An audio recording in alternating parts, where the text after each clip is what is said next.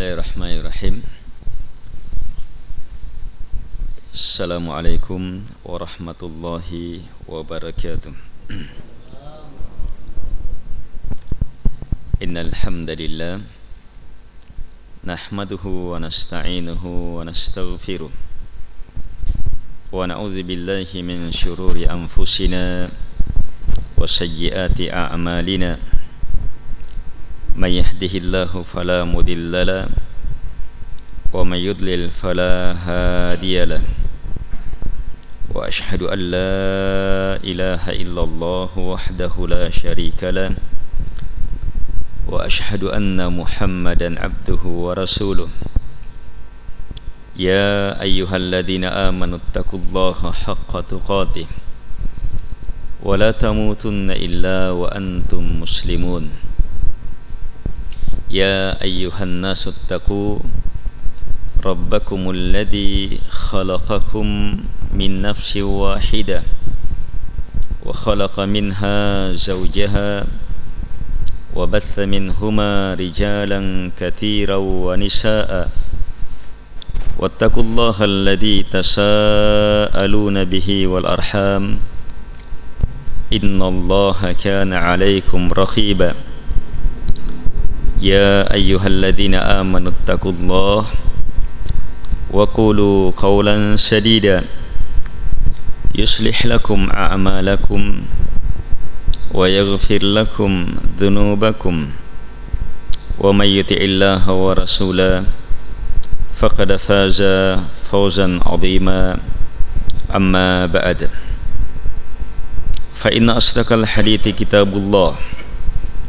وخير الهدي هدي محمد صلى الله عليه وعلى آله وسلم.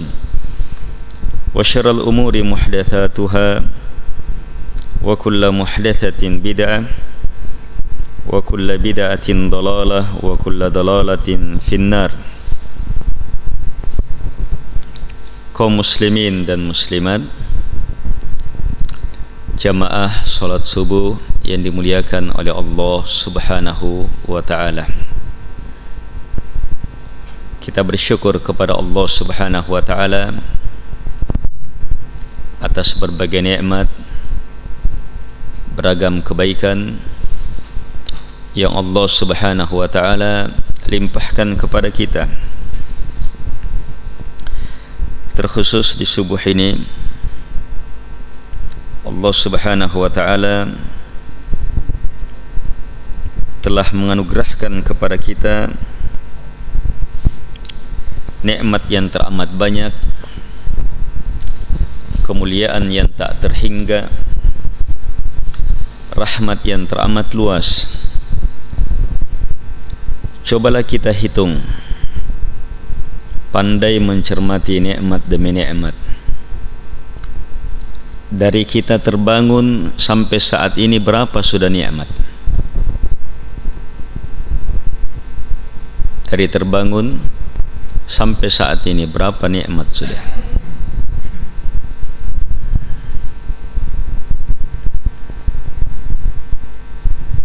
Jazakum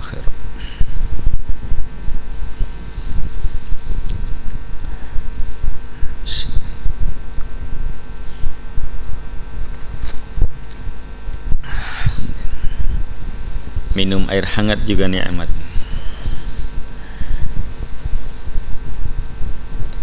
Dalam sebuah hadis Nabi alaihi salatu wasallam menegaskan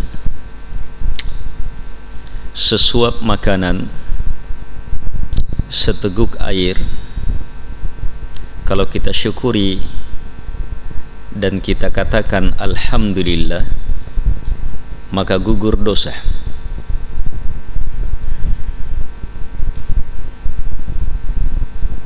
saat kita pandai bersyukur maka jangankan solat makan minum saja bisa jadi penggugur dosa. Kalau kita pandai bersyukur.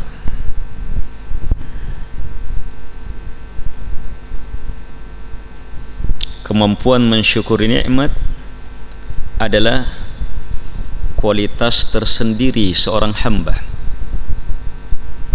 kemampuan mensyukuri nikmat adalah jenjang dari jenjang tertinggi seorang hamba.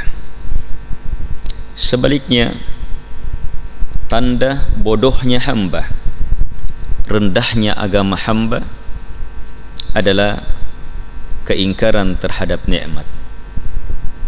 Tidak mampu melihat besarnya anugerah Allah Subhanahu wa taala kepada kita kepada dia.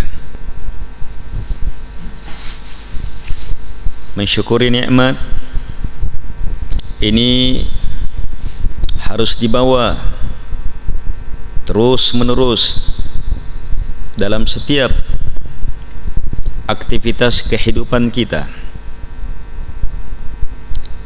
Sampai di akhirat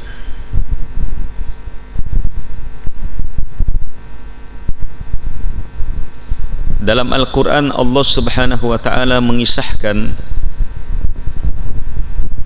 dua orang yang berteman di dunia. Satu dari keduanya ingkar terhadap hari akhirat. Yang satunya beriman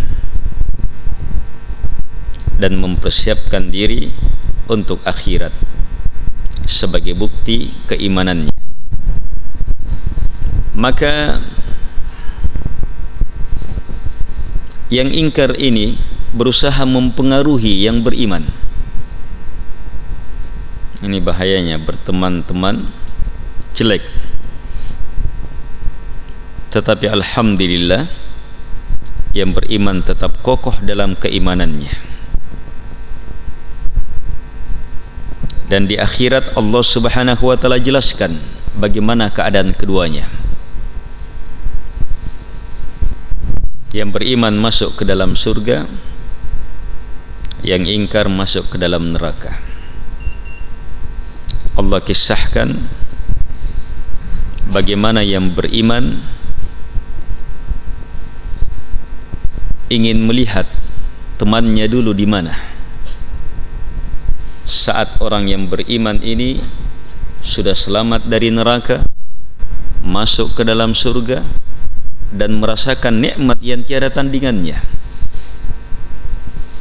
ternyata dia ingin melihat dia ingin melihat mana temannya yang dulunya berusaha mempengaruhi dia Allah Subhanahu wa taala pun memperlihatkan di mana temannya agar supaya apa? Dia semakin mampu merasakan nikmat selamat dari neraka berada dalam surga. Fattala maka dia pun menengok. Faraahu fi sawa'il jahim. Ternyata dia lihat temannya berada pada neraka yang paling bawah. Di sana semakin muncul kesyukuran. Selamat dari tempat itu semakin besar kesyukurannya kepada Allah Subhanahu wa taala berada di tempat yang saat itu dia rasakan surga Allah Subhanahu wa taala. Apa ucapannya saat itu? Tallahi in kitta laturdin walau la ni'matu rabbi lakuntu minal muhdarin. Demi Allah hampir-hampir saja kamu sesatkan saya. Sebab di dunia berusaha dipengaruhi. Hampir-hampir saja kamu sesatkan saya jerumuskan saya sebagaimana kamu terjerumus saat ini. Setelah itu apa ucapannya? Lihat. Walaula ni'matu rabbi seandainya bukan nikmat dari Tuhanku lakuntu minal muhdarin. Maka pasti saya termasuk orang yang tersiksa pula. Yang menarik eh dia tidak sebut-sebut amalannya. Seandainya bukan solatku seandainya bukan sedekahku seandainya bukan membangun masjidku seandainya bukan iniku seandainya bukan iniku dia tidak sebut itu. Apa yang dia sebut? Walaula ni'matu rabbi. Seandainya bukan nikmat dari Tuhanku coba lihat. Seandainya bukan nikmat dari Tuhanku maka pasti saya termasuk orang yang tersiksa. Dia tidak sebut sebab. Yang dia sebut hanya pemberi nikmat yang sebenarnya. Allah subhanahu wa ta'ala. Ini kemampuan bersyukur terhadap nikmat itu di bawah sampai masuk ke dalam surga. Tak bisa lepas sebab di dunia kemampuan bersyukur terhadap nikmat telah menjadi sifatnya. Pandailah mensyukuri nikmat walaupun hanya sesuap makanan seteguk air maka katakan alhamdulillah. Puji Allah subhanahu wa taala besarkan Allah subhanahu wa taala. Muliakan Allah subhanahu wa taala atas semua itu.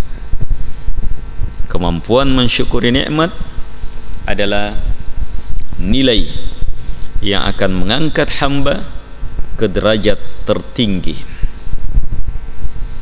Lihat nabi kita Muhammad alaihi salatu wassalam. Beliau kedudukannya di mana di antara semua nabi dan rasul kedudukan beliau tertinggi. Apa? Rahasia dari rahasia kehebatan beliau alaihi salatu wassalam ternyata adalah kehebatan syukurnya beliau alaihi salatu wassalam.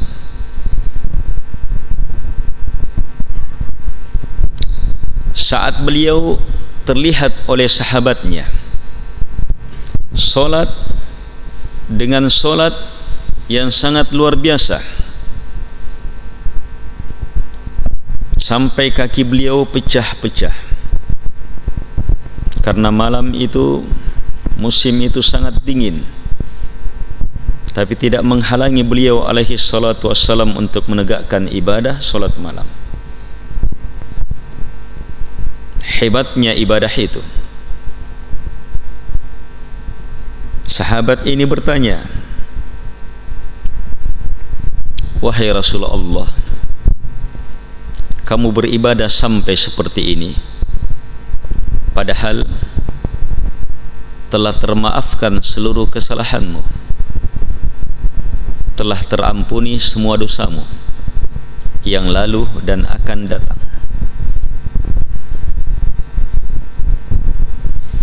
sebab banyak-banyak yang mendorong seseorang bersemangat hebat beribadah itu ketika mengingat dosa. Ini juga pendorong hebat. Ini luar biasa ini. Tapi Nabi Nabi semuanya sudah dimaafkan. Seluruhnya telah terampuni apa yang mendorong beliau alaihi salatu wassalam mampu beribadah dengan ibadah tak tertandingi? Mampu mengerahkan segenap kemampuan dengan kemampuan mengungguli yang lain?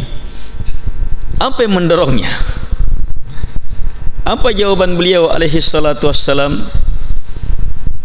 Afala uhibbu an akuna abdan syakura tidakkah saya mencintai? Kenapa saya tidak mencintai? Menjadi hamba yang bersyukur. Kemampuan bersyukur. Kehebatan dalam bersyukur. Dalamnya beliau alaihi salatu wassalam dalam melihat nikmat itu.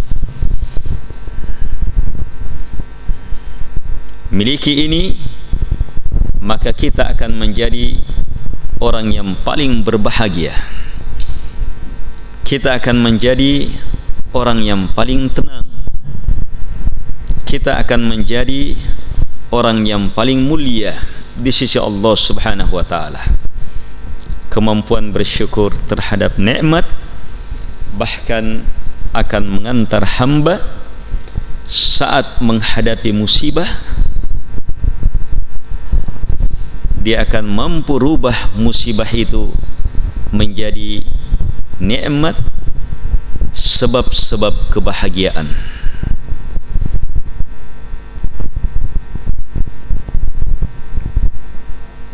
sebagaimana sabda Nabi alaihi salatu wassalam ketika beliau alaihi salatu wassalam menjelaskan asyaddun nasi bala'a manusia yang terdahsyat bala yang menimpanya adalah al-anbiya para nabi.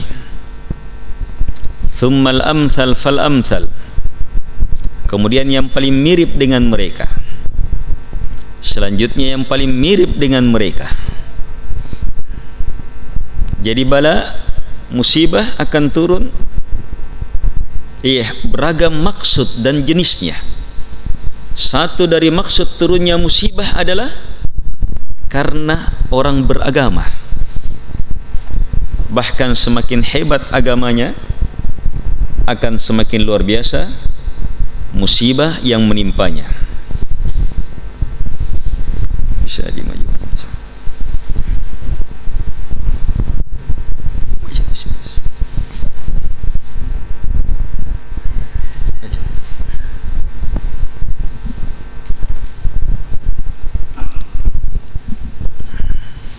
ya Jazakumullah khairan Tayyib Nabi alaihi salatu wassalam mengatakan wala ahaduhum sampai-sampai di antara mereka para nabi dan yang mengikuti mereka dalam kedahsyatan musibah ini asyaddu faraha min ahadikum bil ata. Asyaddu farahan bil bala' min ahadikum bil ata. Mereka lebih dahsyat bahagianya lebih luar biasa bahagianya saat tertimpa bala dibandingkan dengan bahagianya salah seorang dari kalian saat mendapatkan hadiah pemberian.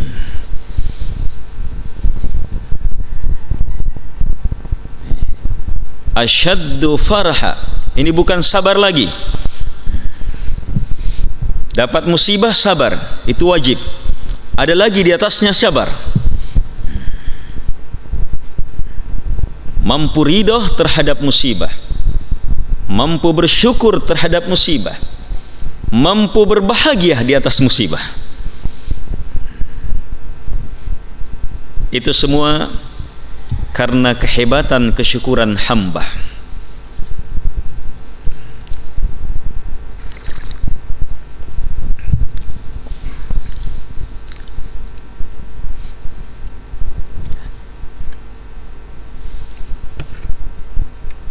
Kesyukuran sangat ditentukan oleh kemampuan kita melihat nikmat.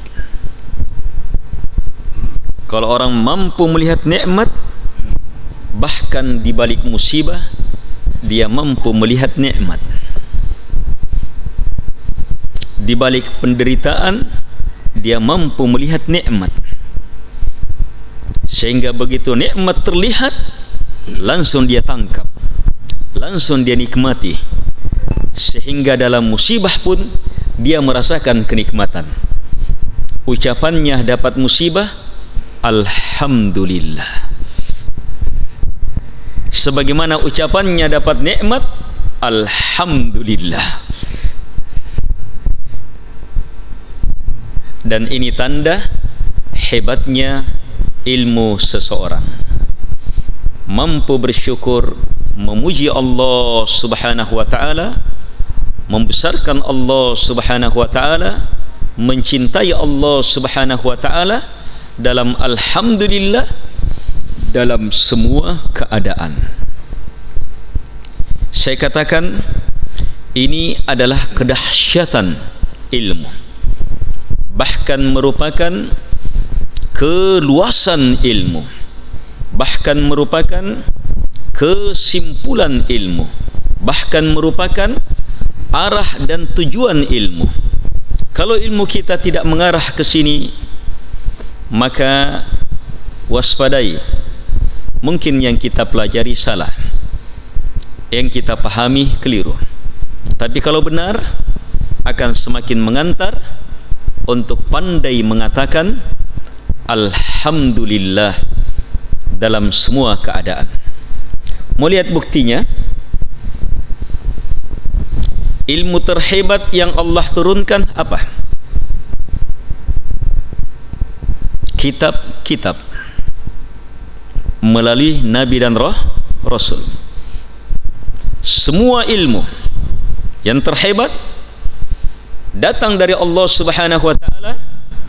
Allah Subhanahu wa taala turunkan kepada nabi dan rasul turun dalam wujud kitab Allah Subhanahu wa taala.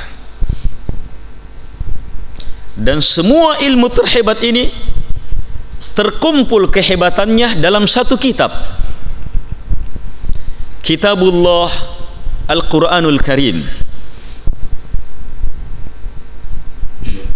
Kenapa dikatakan Al-Karim, Al-Majid? Sebab kitab ini sangat mulia.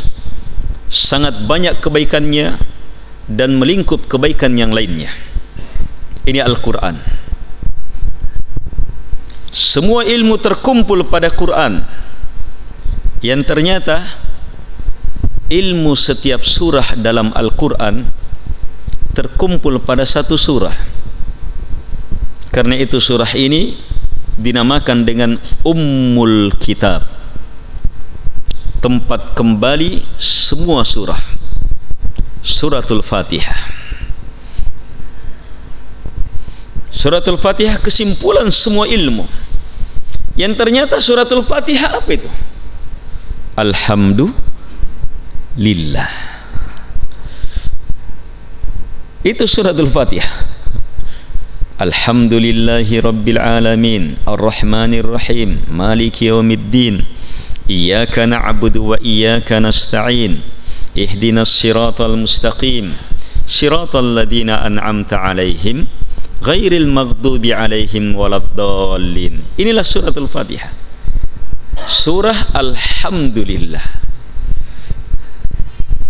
berarti apa kalau benar kita memahami surah-surah Al-Quran maka semakin benar apa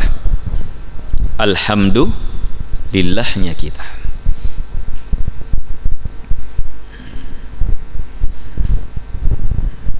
Coba terapkan ilmu ini saat ini. Bisa baca alhamdulillah yang benar? Alhamdulillahilladzi ahyana ba'dama amatana wa ilaihin nusyur. Doa apa ini? Habis makan apa ini? Bukan habis makan ini. Habis bebe. Saking enaknya itu makanannya kalau makan tu pun dah suluk mo eh nyaman ini tidur itu seperti itu, eh suluk mi. Nyaman na tinrona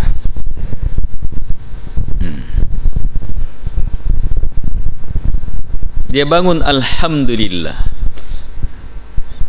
Dan sampai sekarang tidak ada yang bisa menggantikan tidur itu. Apa yang kita alami saat tidur? Bagaimana sel-sel darah? Bagaimana anggota tubuh kita?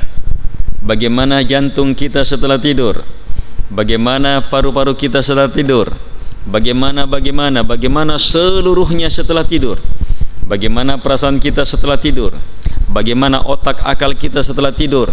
Apa yang dilahirkan melalui tidur? Tak ada satupun yang bisa menggantinya.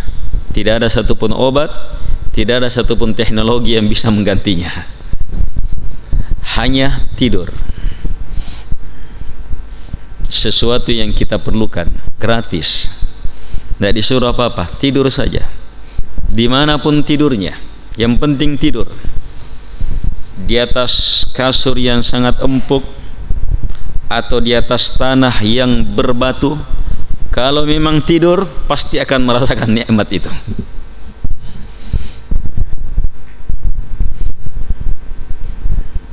Kita pernah fikirkan besarnya nikmat tidur itu sehingga karena kita betul-betul pahami besarnya nikmat ini kita pun bilang alhamdulillah alhamdulillah syukur betul banyak-banyak alhamdulillahnya kita saat bangun tidur karena terbiasa membaca.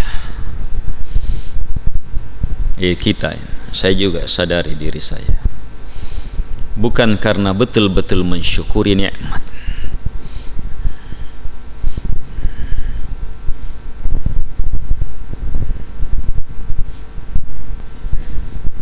Seandainya kita mampu syukuri nikmat demi nikmat oh maka akan pasti kita raih dan lihat keluar biasaan janji Allah Subhanahu wa taala la in syakartum la azidannakum.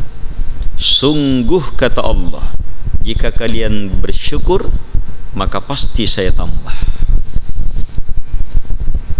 Akan ditambah nikmat itu nikmat berfikir bertambah. Nikmat ini bertambah bertambah bertambah. Termasuk nikmat waktu nikmat kesehatan bertambah. Saking hebatnya kesehatannya orang yang bersyukur saat sakit pun yang mana kesehatannya sangat kecil iya kekuatannya sangat rendah tetap dia bisa mewujudkan kesyukuran eh waktu yang singkat kekuatan yang sedikit dalam sakitnya itu bisa mengalahkan orang yang sangat sehat dalam kesempatan yang sangat luas. Sebab dijadikan apa? Berberkah waktu dan kesehatannya. Ini kemampuan bersyukur. Apalagi kalau kita mampu mensyukuri lebih dari itu kesyukuran nikmat hidup. Tidur nikmat. Hidup nikmat tersendiri. Nikmat beragama. Nikmat mendatangi masjid. Nikmat solat. Alhamdulillah. Laula Allah ma sallaina. Laula Allah ma tasaddaqna seandainya bukan Allah kita tidak akan solat. Seandainya bukan karena Allah kita tidak akan bersedekah. Seandainya bukan karena Allah subhanahu wa ta'ala kita tidak akan bisa mewujudkan beragam kebaikan dan nikmat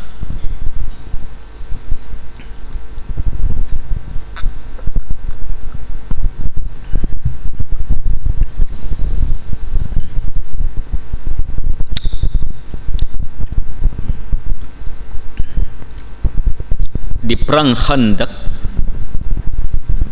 peperangan yang sangat hebat.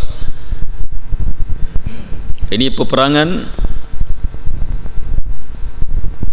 kehebatannya karena semua musuh berkumpul ingin menyerang. Kafir Quraisy Yahudi bantu membantu. Eh untuk menyerang kaum muslimin. Menyerang kota Madinah.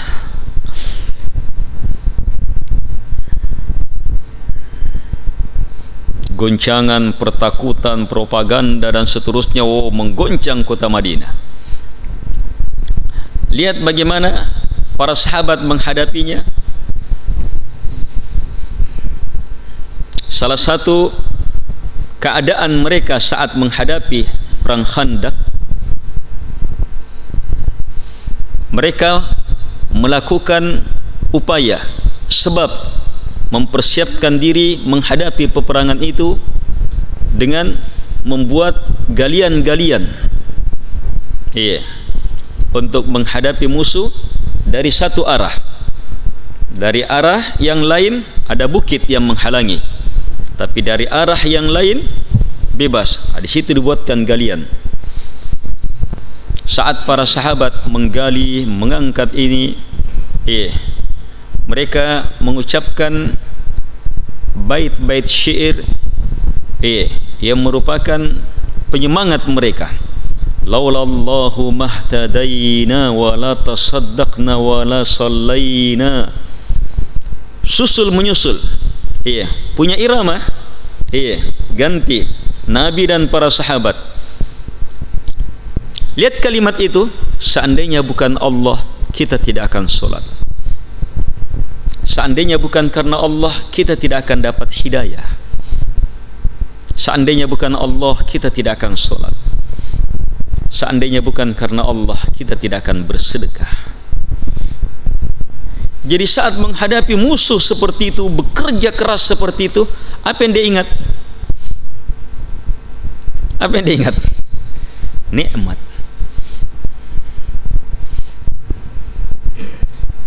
Dia ingat nikmat Allah subhanahu wa ta'ala. Dia respon kekuatannya dengan mengingat nikmat. Itu cara berfikir paling sihat di muka bumi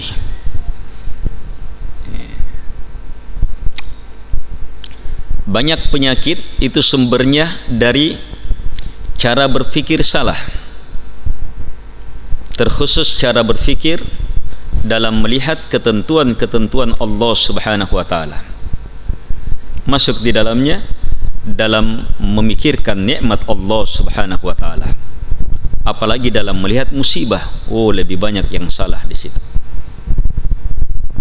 sehingga dapat musibah kena penyakit oh tambah sakit dia. Harusnya dengan berfikir yang benar musibah itu bisa berubah menjadi kenikmatan. Bisa berubah menjadi sesuatu yang membahagiakan. Berfikir yang benar seperti ini harus dengan ilmu. Bukan dengan sangkaan-sangkaan kaum muslimin dan muslimat yang dimuliakan oleh Allah Subhanahu wa taala.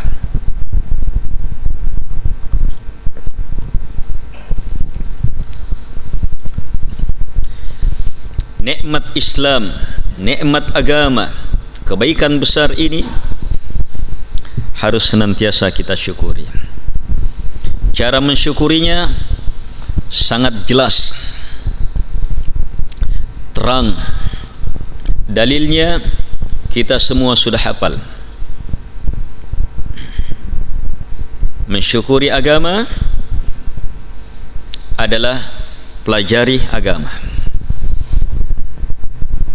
Semakin suka mencintai agama maka semakin giat mempelajarinya. Kalau tidak maka bohong cintanya itu. Pasti bohong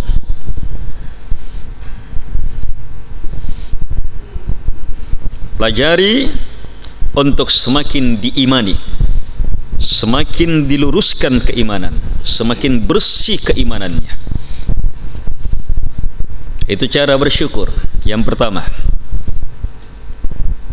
ilmu yang terimani nanti benar-benar bermanfaat kalau kita lanjutkan dengan kesyukuran yang kedua amalkan dan terus amalkan. Amalkan dan terus amalkan.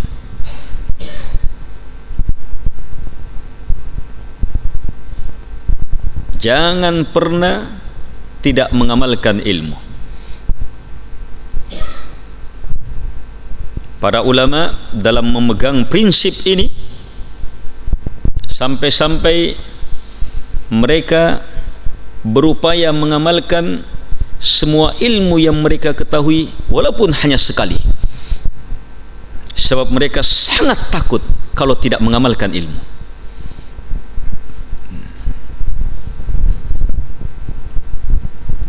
Walaupun hanya sekali apalagi para ulama ahli hadith yang menghafal sangat banyak ilmu dari Nabi alaihi salatu wassalam mereka berupaya mengamalkan ilmu itu walaupun hanya sekali. Supaya minimal selamat dari orang-orang yang tidak mengamalkan il ilmu. Dan dalam mengamalkan ilmu kita punya skala prioritas. Mana yang paling wajib kemudian yang wajib selanjutnya. Kemudian yang wajib selanjutnya. Setelah yang wajib lanjutkan yang sunnah di antara sunnah ada yang paling sunnah. Dahulukan itu kemudian yang sunnah selanjutnya yang sunnah selanjutnya.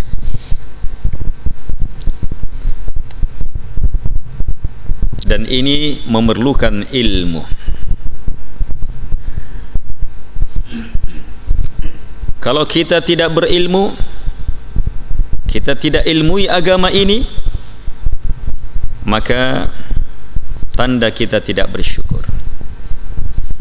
kalau kita ilmui kemudian kita tidak imani yakini itu tanda kita tidak syukuri. Kalau kita ilmui kita imani kita tidak amalkan maka tanda kita tidak syukuri. Dan kalau kita amalkan dengan cara yang salah tidak di atas ilmu maka kita sia-siakan ilmu dan amalan itu. Harus beramal di atas ilmu dan ilmu besar dalam beramal satu amalan harus di atas syarat amalan ikhlas hanya kepada Allah Subhanahu wa taala dan betul-betul di atas petunjuk Nabi alaihi salatu wassalam. Ini prinsip-prinsip besar dalam beramal. Amalan apapun harus hanya kepada Allah karena Allah. Tidak boleh yang lainnya. Dan amalan itu harus di atas petunjuk Nabi alaihi salatu wassalam. Sesuai dengan ketentuan yang datang dari beliau. Petunjuk Nabi ada yang menjelaskan jumlah maka harus sama jumlahnya ada yang menjelaskan cara maka harus sama caranya ada yang menjelaskan waktu maka harus di atas waktunya ada yang menjelaskan iya kondisi maka harus sama kondisinya. Ada yang menjelaskan keadaan maka harus sama keadaannya. Itu petunjuk nabi. Ikuti nabi dalam waktu dalam cara dalam jumlah dalam keadaan dalam bilangan dalam metodenya. Ini namanya mengikuti Nabi alaihi salatu wassalam. Kalau kita telah mengerti hal ini maka lanjutkan ilmu yang kedua dalam beramal. Bahawa dalam beramal harus mendahulukan yang paling wajib kemudian yang wajib selanjutnya. Yang wajib kemudian yang sunnah. Jangan sampai kita tertipu oleh syaitan sehingga tidak beramal atau kita tertipu oleh syaitan sehingga sibuk beramal dengan amalan sunnah lalai terhadap kewajib kewajiban. Semangat solat malam tetapi tidak solat subuh. Apa artinya solat malam itu? Sementara tidak solat subuh. Semangat solat tarawih tapi tidak solat isya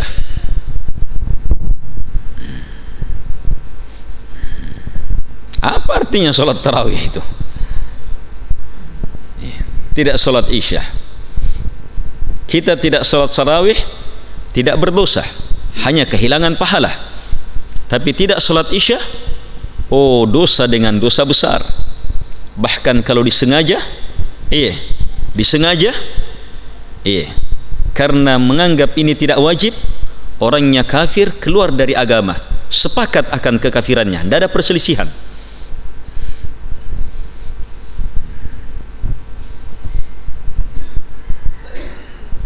ini keliru dalam beramal. Semangat bersedekah. Iya. Membantu temannya membantu ini membantu ini membantu ini. Anak istrinya gigiliki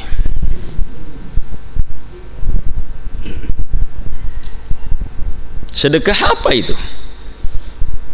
Sedekah yang paling afdal justru ke situ. Sebab itu yang paling wajib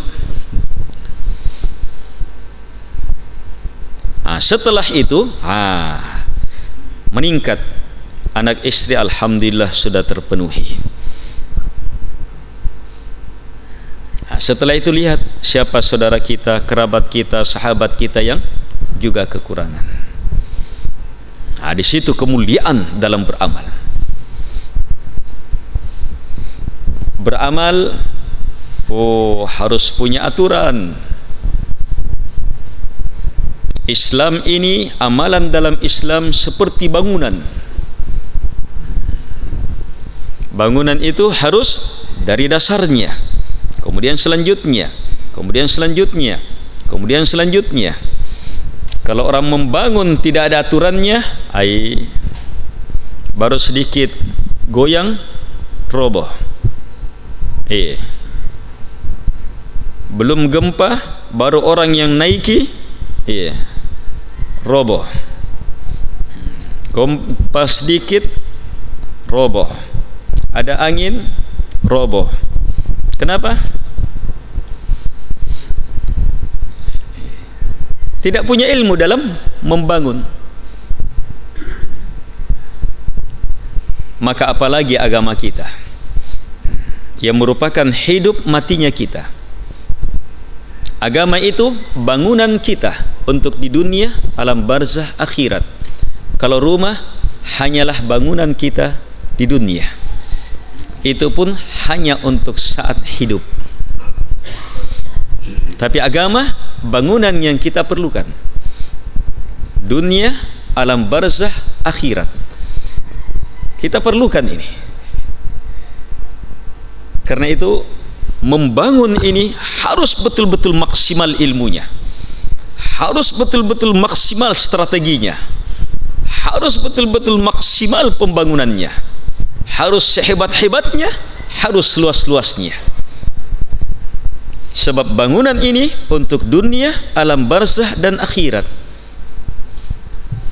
Dan yang harus dipahami kesempatan membangun hanya di dunia. Alam barzah dan di akhirat tinggal menikmati lebih jauh tidak bisa lagi membangun di alam barzah. Kecuali dia memiliki amalan amalan-amalan hebat jariah yang terus mengalir. Ini strategi lain dalam beramal. Bahawa dalam beramal selain memperhatikan yang paling wajib kemudian yang sunnah maka perhatikan amalan yang berpahala tapi manfaatnya hanya untuk diri pribadi dengan amalan yang berpahala tapi manfaatnya meluas kepada orang lain. Maka kejar perbanyak amalan-amalan yang manfaatnya melu meluas itu. Supaya walaupun kita wafat tetap mengalir. Iya. Yeah. beramal nikah didik anak supaya lahir anak soleh yang mendoakan kita mengalir.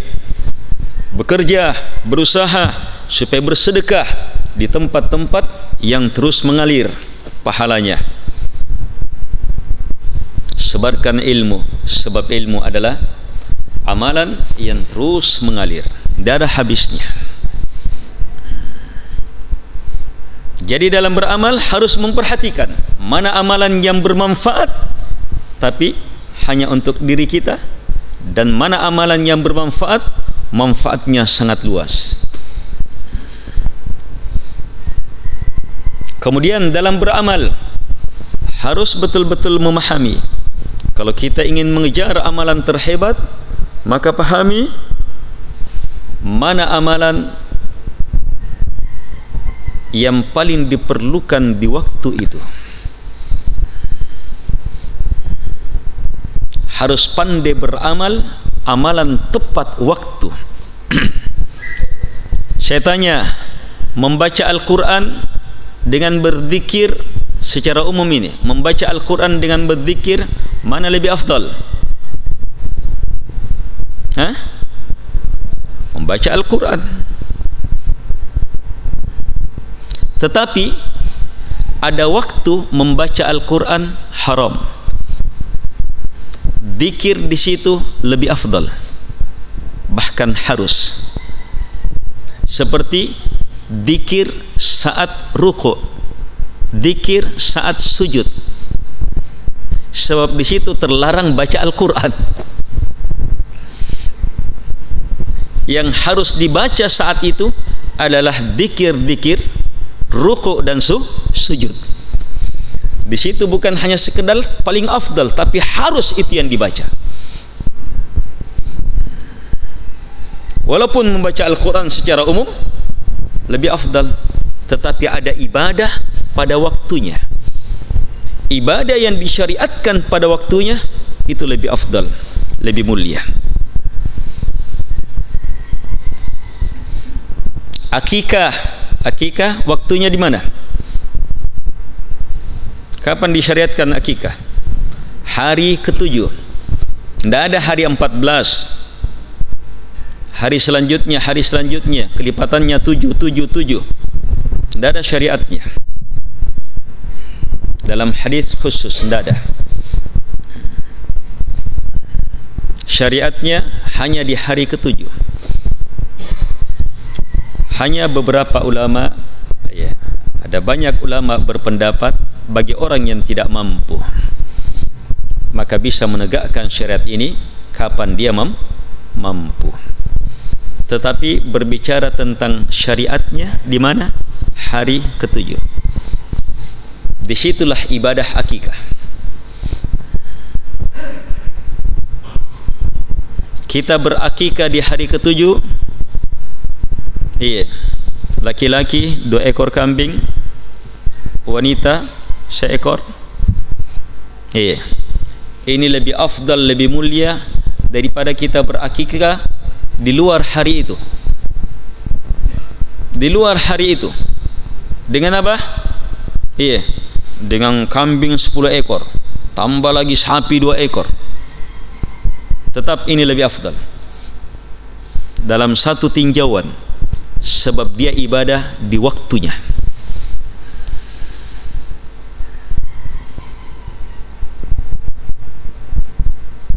saat terdengar azan apa syariatnya?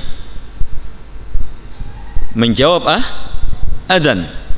Menjawab azan muadzin dengar azan kita jawab azan di situ ibadah menjawab azan.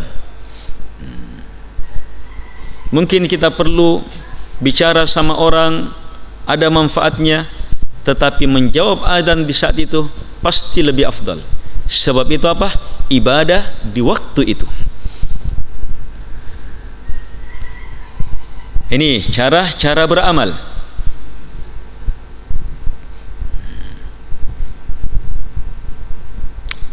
Ada juga amalan ditentukan hebatnya karena hebatnya mujahadah hebatnya kesungguhan. Iya. Solat berjamaah di masjid oh pahalanya sangat besar. Beda dengan yang di rumah kenapa? sebab yang datang ke masjid mujahadahnya lebih yang datang ke masjid sementara dia di sampingnya masjid oh dapat pahala jamaah tapi yang satu kilo rumahnya dari masjid berjalan dan tetap sampai di masjid berjamaah oh pahalanya lebih besar kenapa? mujahadanya lebih besar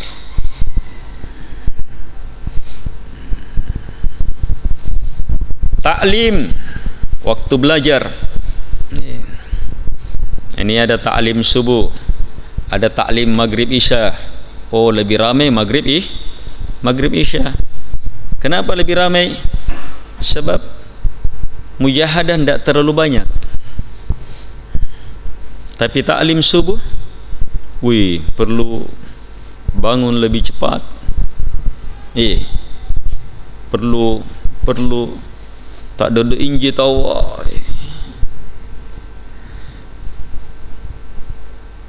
kalau taklim maghrib isya woi sudah ini sudah ini sudah lengkap semuanya.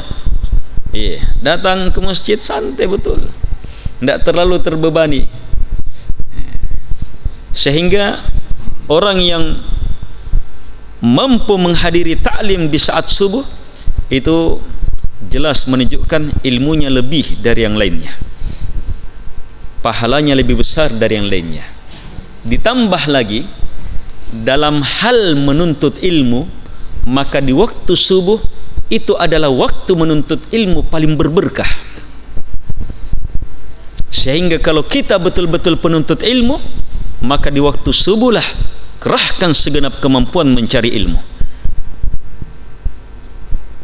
Burika ummati fi bukuriha kata Nabi alaihi salatu wassalam umatku diberkahi di waktu bukur waktu bukrah. Apa waktu bukrah? Waktu seperti ini.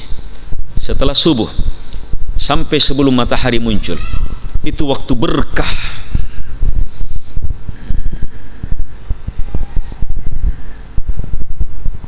Kaum muslimin dan muslimat yang dimuliakan oleh Allah Subhanahu wa taala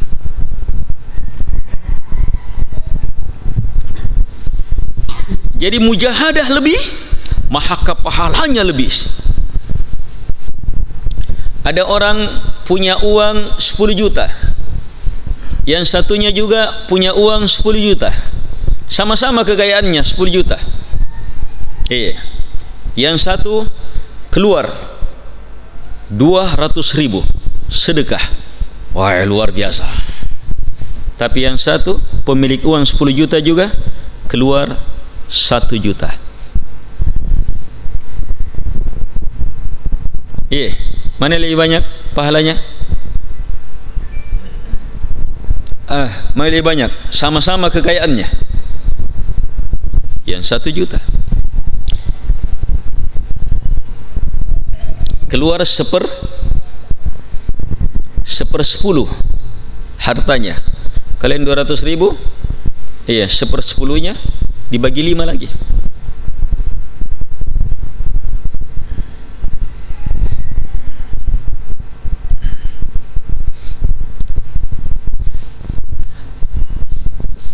tetapi ada orang yang bersedekah satu dirham mampu mengalahkan sedekah seratus ribu kenapa? Sama tadi hitungannya. Berapa harta yang dimiliki? Berapa mujahadah yang dikeluarkan? Ternyata setelah ditanya Nabi ditanya kenapa bisa? Yang bersedekah satu dirham ternyata hanya punya dua dirham. Berarti keluar satu berapa? Setengah harta.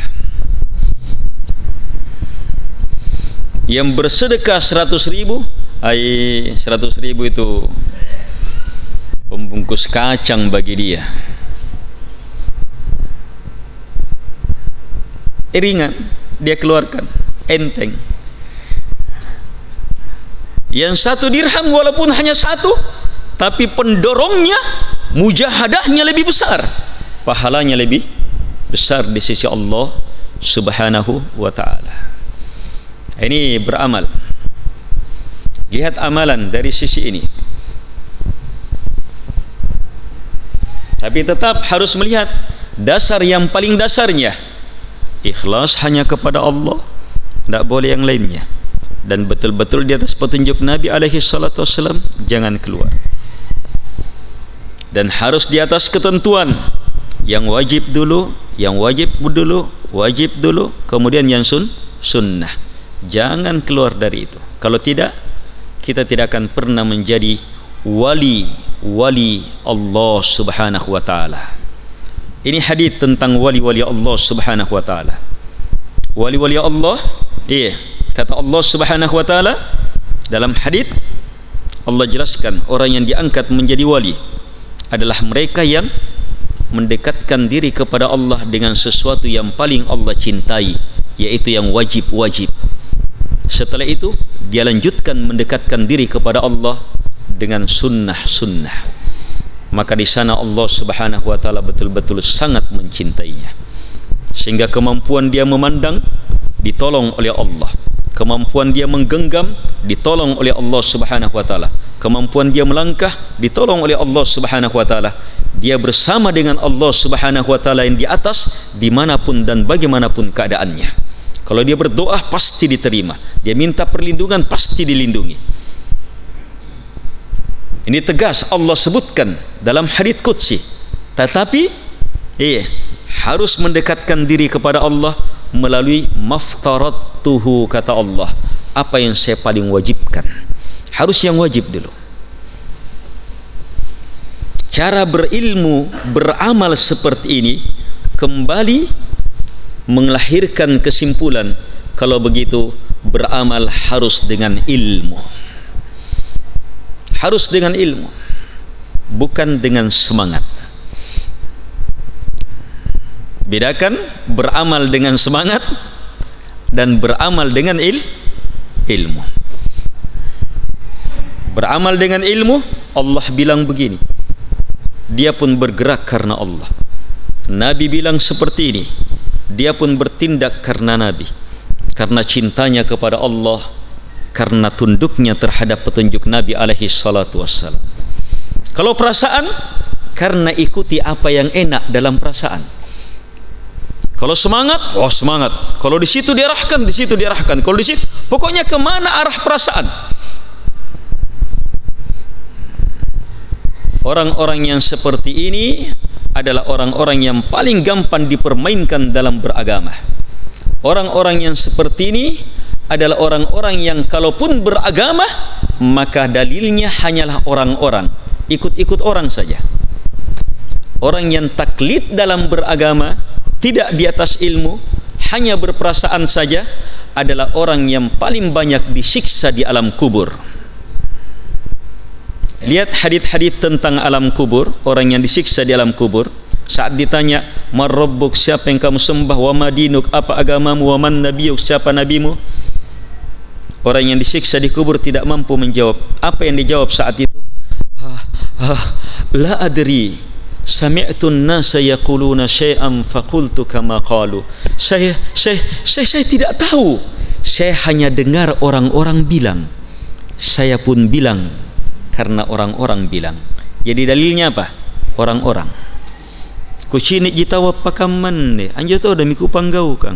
Kucini jitawa akan akaman ne anja to da ini korban-korban hoax dan banyaknya yang seperti ini. Kita jangan merasa aman. Apalagi kita sering kena. Iya apalagi kalau hoaxnya sudah oh dapat hadiah 10 juta oh akhirnya hilang rekeningnya ini karena tidak punya dasar dalam bertindak jadi harus betul-betul di atas ilmu. Jangan keluar dari ilmu. Baik. Ini pedoman dalam beramal. Apalagi pedoman dalam beramal. Miliki ini. Pedoman dalam beramal. Siapa yang miliki pedoman dalam beramal ini? Iya. Maka pasti selamat. Ini pedoman dalam beramal yang menunjukkan ukuran pasti selamat dan berbahagia. Kata Nabi Abshiru berbahagialah orang yang seperti ini. Tidak akan keluar dari jalan yang lurus. Apa itu?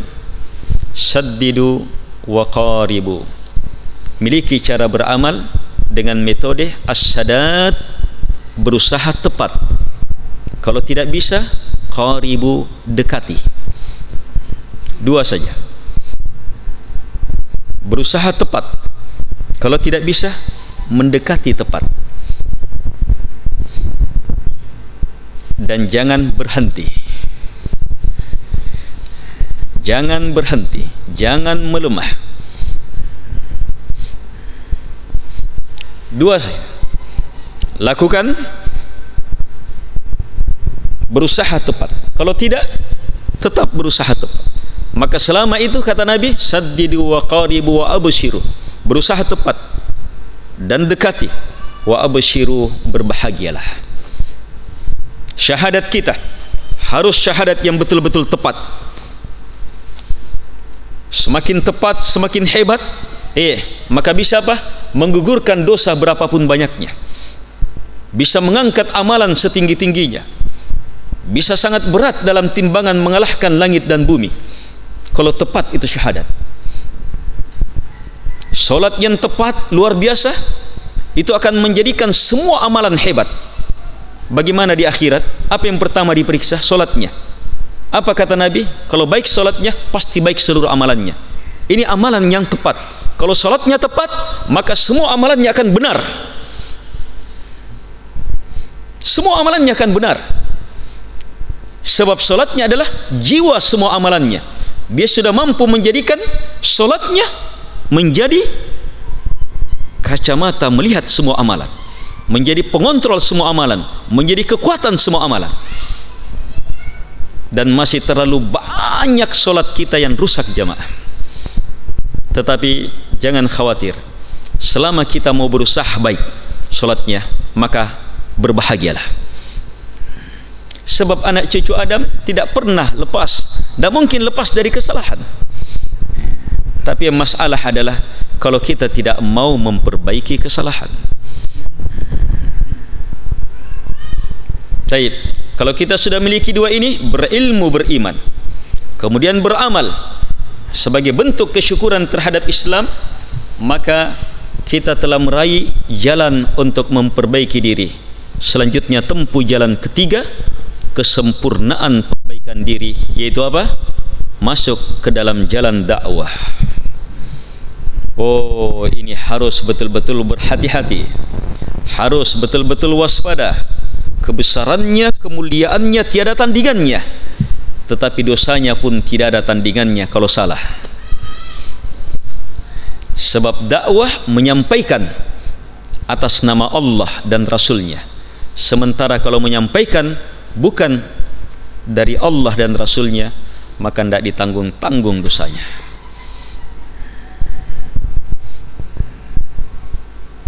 Ini. Karena itu dalam dakwah menyampaikan eh, harus betul-betul di atas ilmu harus betul-betul perjelas ini ilmunya benar atau tidak. Ini ilmunya sudah tepat atau tidak. Ini penyampaiannya sudah waktunya atau tidak. Kepada orang yang tepat atau tidak. Dengan metode yang benar atau tidak. Harus betul-betul di atas itu. Sebab dakwah itu ibadah yang teramat besar teramat agung. Karena itu yang jadi nabi dan rasul tidak semua manusia. Bahkan jin tidak ada. Hebatnya itu jin tapi tidak ada satupun jin terpilih yang bisa hanya yang lebih hebat dari jin manusia. Itu pun tidak semua manusia. Manusia terpilih saja. Eh manusia terpilih saja yang bisa jadi nabi dan rasul. Pemimpin para dai penyeru. Dan dari umat nabi dan rasul yang terpilih mengikuti langkah ini orang-orang tertentu sahabat nabi tidak semuanya nabi kirim untuk menjadi dai. Hanya orang-orang tertentu dikirim menjadi dai. Sebab apa? Ini yang terpilih harus betul-betul terakui kualitasnya ilmunya kebaikannya amalannya gimana dia gimana. Dilihat.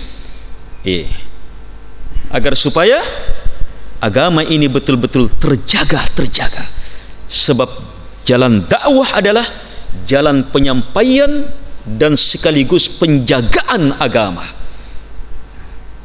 kalau salah oh luar biasa bisa menjadi sebab rusaknya agama. Kalau kita sudah masuk ke sini, iya, maka luar biasa. Ada cara terlibat dalam pahala dakwah sementara, iya, bebas dari dosa kalau terjatuh. Itu apa? Dukung saja. Oh saya tidak bisa langsung berdakwah. Oh ilmu saya masih kurang tapi saya bisa menjadi pendukung saya bisa menjadi penyelenggara saya bisa menjadi ini saya bisa menjadi sebab iya sebab-sebab terwujudnya dakwah dan tersampaikannya aga, agama Allah Subhanahu wa taala di situ sehingga terjadi ta'awun alal birri wat taqwa. Kerjasama dalam dakwah. Yeah. sehingga terwujudlah kebaikan besar ini. Yang terakhir miliki. Sebagai wujud kesyukuran yaitu sabar dalam beragama. Sabar dalam beragama adalah hakikat kesyukuran terhadap agama. Kalau kita betul-betul syukuri agama ini maka sabarlah di atasnya di sana akan semakin nikmat itu agama dan akan semakin kita syukuri. Apa doa dalam Al-Quran yang setiap kita baca pasti kita dapat? Ihdinas siratal mustaqim. Siratal ladina an'amta alaihim ghairil maghdubi alaihim waladdallin. Doa kata Allah siapa yang baca ini pasti dia dapat apa yang dia minta. Doa apa? Minta hidayah di atas jalan yang lurus. Apa itu jalan yang lurus? Jalannya orang-orang yang engkau telah beri nikmat ya Allah. Itu jalan nikmat. Jalan sanna anyamanna ini yang difikirkan semua manusia. Semua manusia apa? Bergerak sekarang apa yang dilakukan semua orang? Ada yang bekerja ada yang membangun ada yang ini ada yang ini. Semuanya kemana? Ingin bahagia ingin mengejar nikmat. Padahal jalan nikmat yang sebenarnya hanya satu jalan yang lurus. Jalan ilmu yang teryakini jalan amalan karena Allah di atas petunjuk jalan dakwah dan sabar di atasnya. Dalil empat ini wal asr demi masa. Innal insana lafi khusr. Sungguh seluruh manusia pasti celaka. Illa alladhina amanu. Kecuali yang berilmu melahirkan iman. Wa amilus solihat berilmu sehingga melahirkan amalan soleh. Wa tawasa haq berilmu berdakwah di atas kebenaran. Sebab al haq itu betul-betul diilmui wa tawasa bis sabar dan betul-betul dahsyat ilmunya sehingga dia bisa bersabar dan bahkan menyabarkan orang lain dan dia pun siap untuk disabarkan saling menyabarkan satu dengan yang lainnya. Ini nasihat singkat. Semoga bisa menjadi kekuatan kita untuk mengarungi kehidupan ini melangkah dalam hidup ini dalam perjalanan pasti perjalanan kembali kepada Allah Subhanahu wa taala. Saya tutup dengan mengingatkan satu hal penting bahawa dalam mewujudkan ilmu dalam mewujudkan amalan dalam berdakwah dalam bersabar dalam bersyukur dalam mengarungi kehidupan ini satu yang tidak boleh tidak harus betul-betul kita wujudkan terus menerus sampai menjadi sifat kita yaitu berdoa dan terus minta hanya kepada Allah Subhanahu wa taala. Jangan pernah lupa itu. Harus terus minta kepada Allah supaya bisa berilmu supaya bisa paham ilmu. Supaya bisa beriman supaya semakin kuat imannya. Supaya bisa solat beribadah beramal dan semakin baik amalannya. Supaya bisa berdakwah dan terlibat di dalamnya. Supaya bisa bersyukur bersabar supaya bisa memiliki semua itu sampai malakul maut datang menjemput. Hanya kalau kita diberi oleh Allah dan apa yang ada di sisi Allah harus diminta minta kepada Allah. Mohon kepada Allah subhanahu wa ta'ala. Dan sebaik-baik permintaan dan sekaligus merupakan permintaan yang paling dikabulkan adalah meminta untuk diri kita dan meminta untuk selain kita dari kaum muslimin dalam keadaan mereka tidak mengetahuinya. Berdoa tapi doakan orang lain. Dalam keadaan dia tidak tahu maka kita dapat janji pasti dari Nabi. Yang mendoakan saudaranya dalam keadaan dia tidak tahu maka doanya pasti dikabul dikabulkan. Luar biasa terkabulkan doa kita. Terus kita dapat apa? Doakan orang lain terkabulkan. Kita dapat apa? Kata Nabi laka mitlu untuk kami semisalnya. Untuk kamu semisalnya. Dengan sebab kamu dia dapat. Kalau misalnya dia dapat satu juta kebaikan dengan doa kita dia dapat sehingga bertambah ilmunya. Semakin semakin kuat dia bersedekah sehingga dia semakin bisa begini semakin, dengan sebab doa kita maka kita dapat semisalnya. Kalau doa orang yang kita doakan pasti diterima. Kita dapat semisalnya kalau tiga orang kita doakan pasti diterima. Sebab dia tidak tahu kita doakan. Itu doa mustajabah itu. Pasti diterima.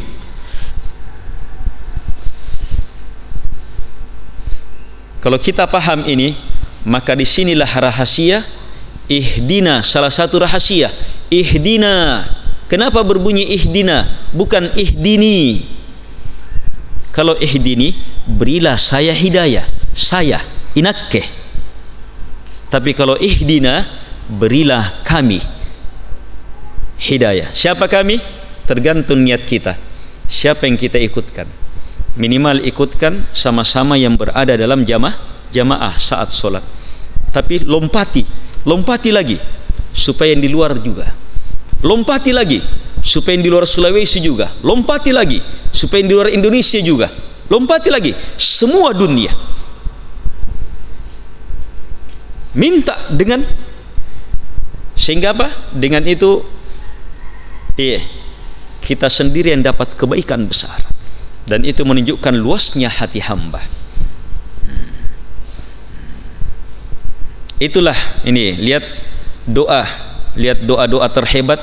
Rabbana pakai Rabbana. Atina fid dunya hasanah wa fil akhirati hasanah wa qina adzabannar wahai Rabb kami kami atina beri kami.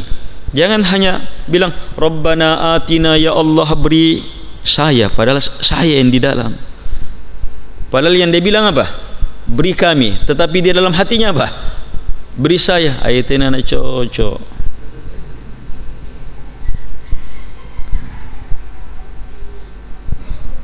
Ini doa disyariatkan memang untuk melingkup yang lainnya nah, sehingga di situ terwujud apa? Di situ terwujud persaudaraan yang sebenarnya. Mau menjadi orang yang paling hebat persaudaraannya terhadap saudaranya yang lain? Iya. Yeah maka pandai berdoa mendoakan mereka dengan doa-doa hebat. Dalam keadaan mereka tidak tahu. Bukan sekali bukan dua kali terus menerus sampai menjadi sifat kita kalau hidup kita seperti ini maka insya Allah Ta'ala kebahagiaan hidup di dunia sebelum kebahagiaan di alam barzah dan di akhirat akan kita rasakan. Semoga bermanfaat. Allahumma rabbana atina fid dunya hasanah wa fil akhirati hasanah wa qina adhaban nar Allahumma inna nas'aluka bi anna lakal hamd. La ilaha illa antal mannan بديع السماوات والأرض. يا ذا الجلال والإكرام. يا حي يا قيوم. أن ترزقنا علما نافعا. وعملا متقبلا. وقلبا خاشعا. ودعوة مستجابة. ورزقا طيبا. إنك أنت السميع العليم والجواد الكريم. اللهم آت أنفسنا تقواها. وزكها أنت خير من زكاها. أنت وليها ومولاها. اللهم يا مقلب القلوب ثبت قلوبنا على دينك. اللهم مصرف القلوب صرف قلوبنا على طاعتك. إنك أنت السميع العليم والجواد الكريم. وصلى الله على محمد وعلى آله وصحبه وسلم تسليما كثيرا. وآخر دعوانا أن الحمد لله رب العالمين. والسلام عليكم ورحمة الله وبركاته.